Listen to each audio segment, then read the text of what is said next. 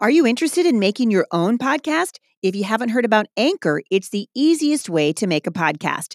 It's free. They have creation tools that allow you to record and edit your podcast right from your phone or your computer. Anchor will then distribute your podcast for you so it can be heard on Spotify, Apple Podcast, and many more. You guys can make money from your podcast with no minimum listenership. It's everything you need to make a podcast in one place. And in fact, I'm using Anchor and I love it. If you're interested, download the free Anchor app or go to anchor.fm to get started.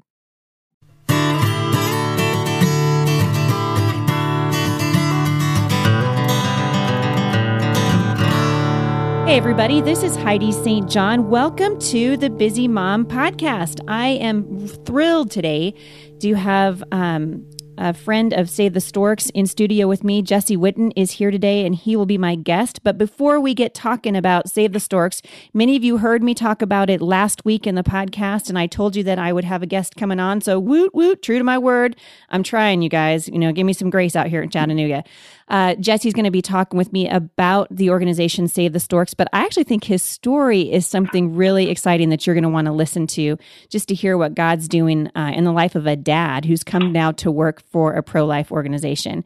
Um, really quickly, a couple of housekeeping things. Registration for Fearless in Indianapolis is now open and uh, that will continue. The reg- the early registration rates will continue for about another two weeks. And so, if you're interested in joining us in Indianapolis, uh, October 14th and 15th at College Park Church. Now is the time to grab your women's Bible study, grab ladies from your church or from your book club or for wherever it is, and come on out to Indianapolis for Fearless.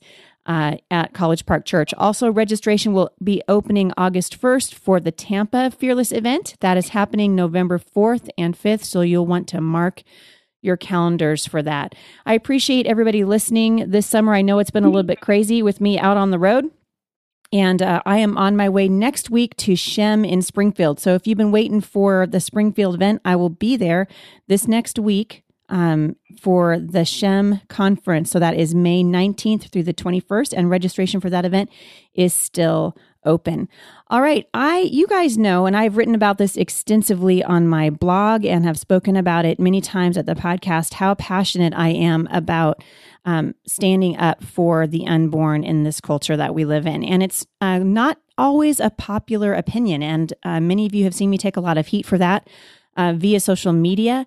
Um, but I believe passionately that God is passionate about uh, the lives of the unborn. In fact, He's passionate about all life, and that's what His word says. And so I am thrilled to be partnering with an organization called Save the Storks. I introduced many of you to it last week at the podcast. And today I have Jesse Whitten on the line with me. Jesse came to Save the Storks after working as a police officer and an undercover narcotics detective for nearly eight years. And this is a fascinating thing. When I first met Jesse, I was like, dude, is this a true story? You know, give me the lowdown. Because really, is this like publicity stunt or are you really an undercover narcotics cop turned pro life activist? So, Jesse, welcome to the podcast. I'm glad to have you here today.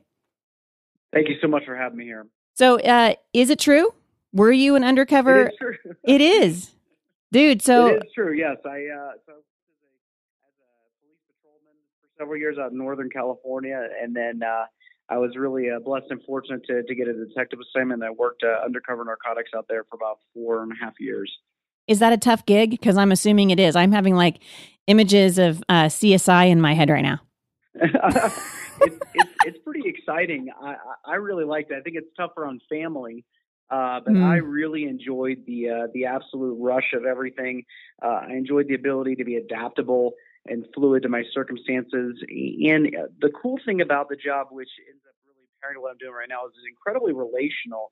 I mean, you're down uh, in situations really creating relationships with people who most of society, particularly those in the Christian community, don't get the chance to relate to as much as they'd like to. You know, I'm I'm creating relationships with pimps and prostitutes and mm. drug dealers and drug users and uh, being pretty much the only semblance of normalcy in these folks' lives.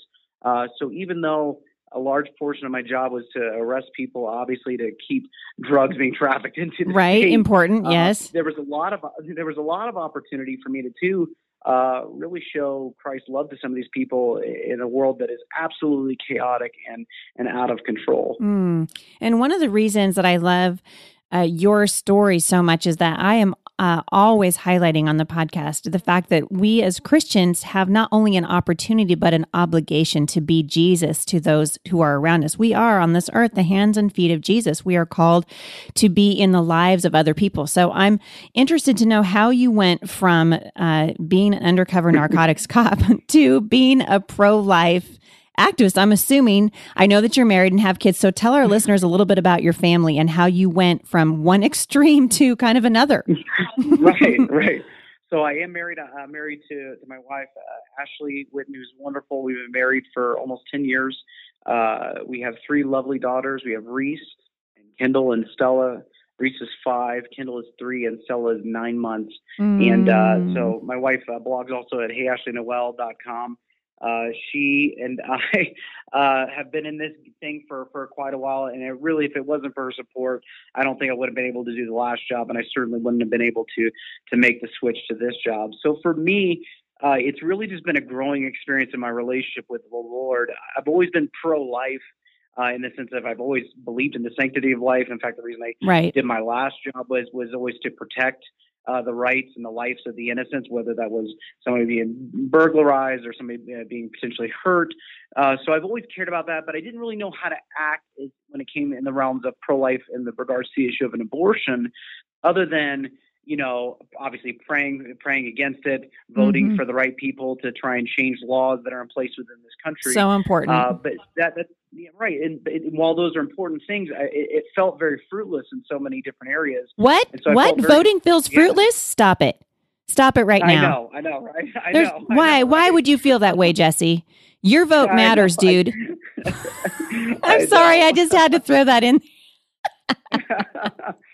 But but so I never really knew, other than just on a personal level, other than like if I knew someone who was dealing with a crisis pregnancy, you know, how to counsel them.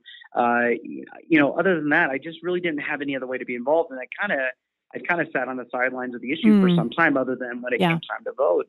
Yeah. Uh, and so I've been really working my relationship with God and praying and saying, God, you know, I'm phasing out of this this narcotics gig. I'm going back to patrol where I'm gonna have a, a regulated schedule again. And what is it that you would have me do with this time that I can now structure uh, obviously, I need to be more involved in my family, just from from a time perspective. Make sure I'm investing in my wife and my children. But also, what else would you have me do with my free time where I can give to God? And that is a dangerous prayer to pray. I will I will warn you and any of your listeners. praying that prayer, God will provide opportunities for you to do things for. Oh yeah. If you say, "Here, here am I, send me," He yeah. will bring them to you. Yeah. You just have to be willing to deal with the aftermath of that, which is potentially, you know, in my case, leaving my entire career. Right. Uh, uh, so one of the next uh, couple weeks after I prayed that prayer, within within two weeks, uh, we had a, a, a, now a dear friend of mine, Jeff Gilbert, uh, came and spoke at our church and, and talked about Save the Storks, and it was just more of an informational uh, talk about what we were, what the organization was doing, and he brought a mobile unit uh, there to the event, and it completely blew my mind the creativity that went and the thoughtfulness that went into this idea, and the fact that an organization can reach out to a woman in the middle of this of this really traumatic time in her life with kind of what we've talked about before, Heidi, that balance of grace and truth. Right. Yes, this is an issue that you're dealing with. So let's be realistic about what the options are. Mm. Right now, it is legal for you to have an abortion. Mm-hmm. We want you to be able to know what that looks like, and we want you to be able to know what's going on actually inside of your womb. Here, uh, would you like to have a free ultrasound? Would you like mm-hmm. to have a mm-hmm. free pregnancy test here in this mobile unit uh, mm-hmm. uh, before you go make the choice to have an abortion. Uh, mm-hmm. right now, four out of five women that are boarding uh, on our mobile units are choosing to keep their children, uh, mm-hmm. and I mm-hmm. think that's just really leads to, speaks to the power of the ultrasound, absolutely, the image of what's going on inside inside of a, of a woman's womb. Yeah, there's no um, question, and I I shared uh, last week on the podcast that our my experience with our second daughter I actually went to a Planned Parenthood. This was, you know, 22 years ago. I went to a Planned Parenthood because uh, pregnancy tests at that time over the counter were so expensive. And there right. wasn't a crisis pregnancy center anywhere really near me, but Planned Parenthood was everywhere. So I went there. Here I am, a married woman, right? I'm a married woman. I already have a toddler. I'm just going to confirm what I think is going on. I think I'm pregnant. I go Um, they put me in a room, they give me a test, and the technician came back about 10 minutes later and she said, I'm really sorry to have to tell you that you're pregnant. I mean, th- this was how I found out I was pregnant.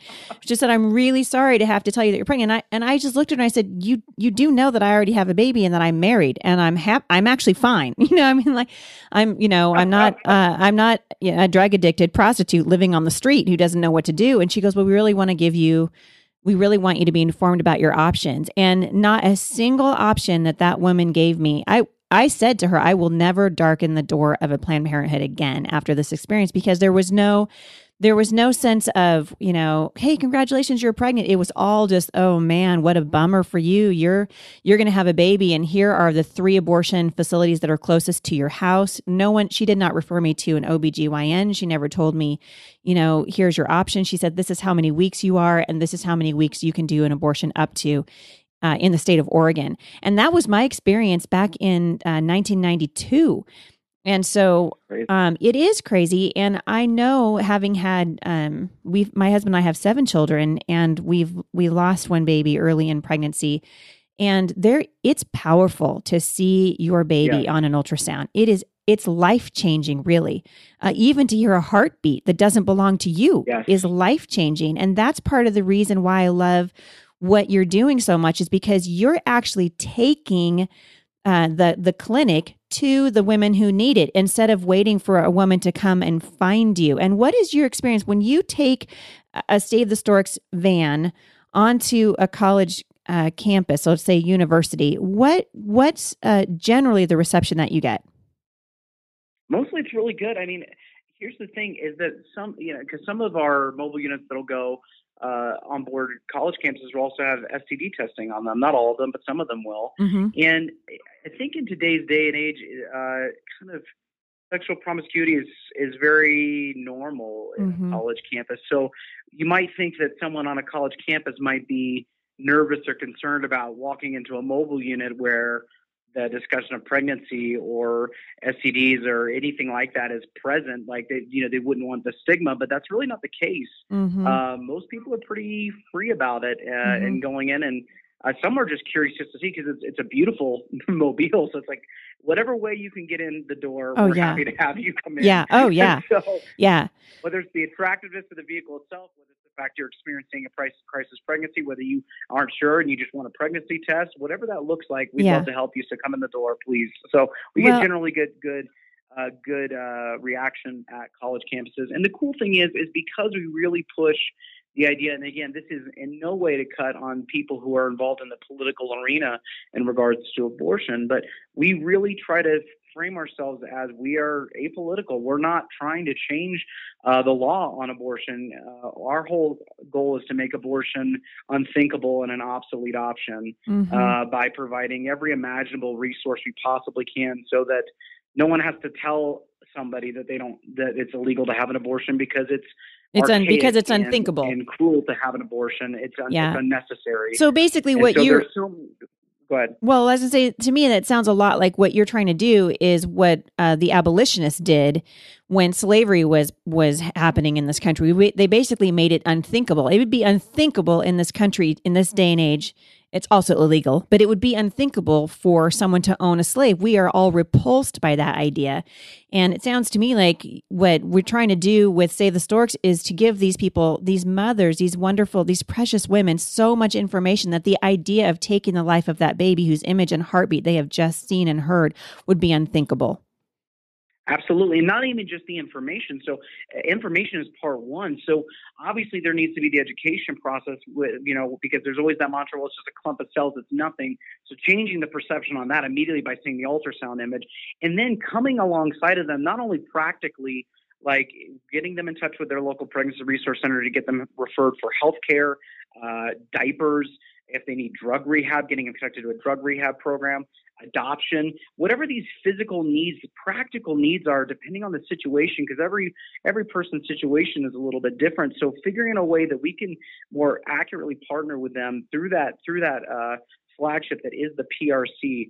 Uh, get get together with this woman and be able to help them in that moment. And sometimes it's a family, so maybe it's a woman and, and her husband or her boyfriend, whatever that is, being able to take care of their practical needs. And then so what we've been able to do with that on a larger level, we also want to change the dialogue and the messaging at a, at a much larger level, which is you know, we talk about uh, the abortion industry and, and pro-choice people talk about abortion as a means of female empowerment. Yeah. Uh, and I think that that's a huge, uh, a huge misstatement. I think a woman empowered is someone who can do something that a guy can't do. I can't. I've never seen something more powerful than my in my life than when mm-hmm. my wife gave birth to our children. Mm-hmm. And for me to say you have to kill that life inside of you in order to be equal with me, mm-hmm. instead of uh, society changing the way women are allowed to work or interact in society, is absurd to me. Mm-hmm. And in, crack, in fact, I think is incredibly misogynistic. Uh, mm-hmm. you, you, know. Oh yeah. I mean, well, there's no question. celebrate. Yeah, why would we not celebrate what a woman is and yeah. be able to make accommodations for her uh, in society so that she's able to thrive. I love that. And I we're out of time for this uh, episode, but can I ask you, would you come back for the next uh, for the next episode of the podcast? Because I would love to pick this up again uh, next time. I would love you. to as well. All right, awesome. We're we're going to end this episode of the podcast and we'll bring Jesse back next time because I really want to talk to him about the power of information and what Save the Storks is doing for the pro life movement around the nation. Join me back here next time at the Busy Mom Podcast. For more encouragement, visit me online at thebusymom.com.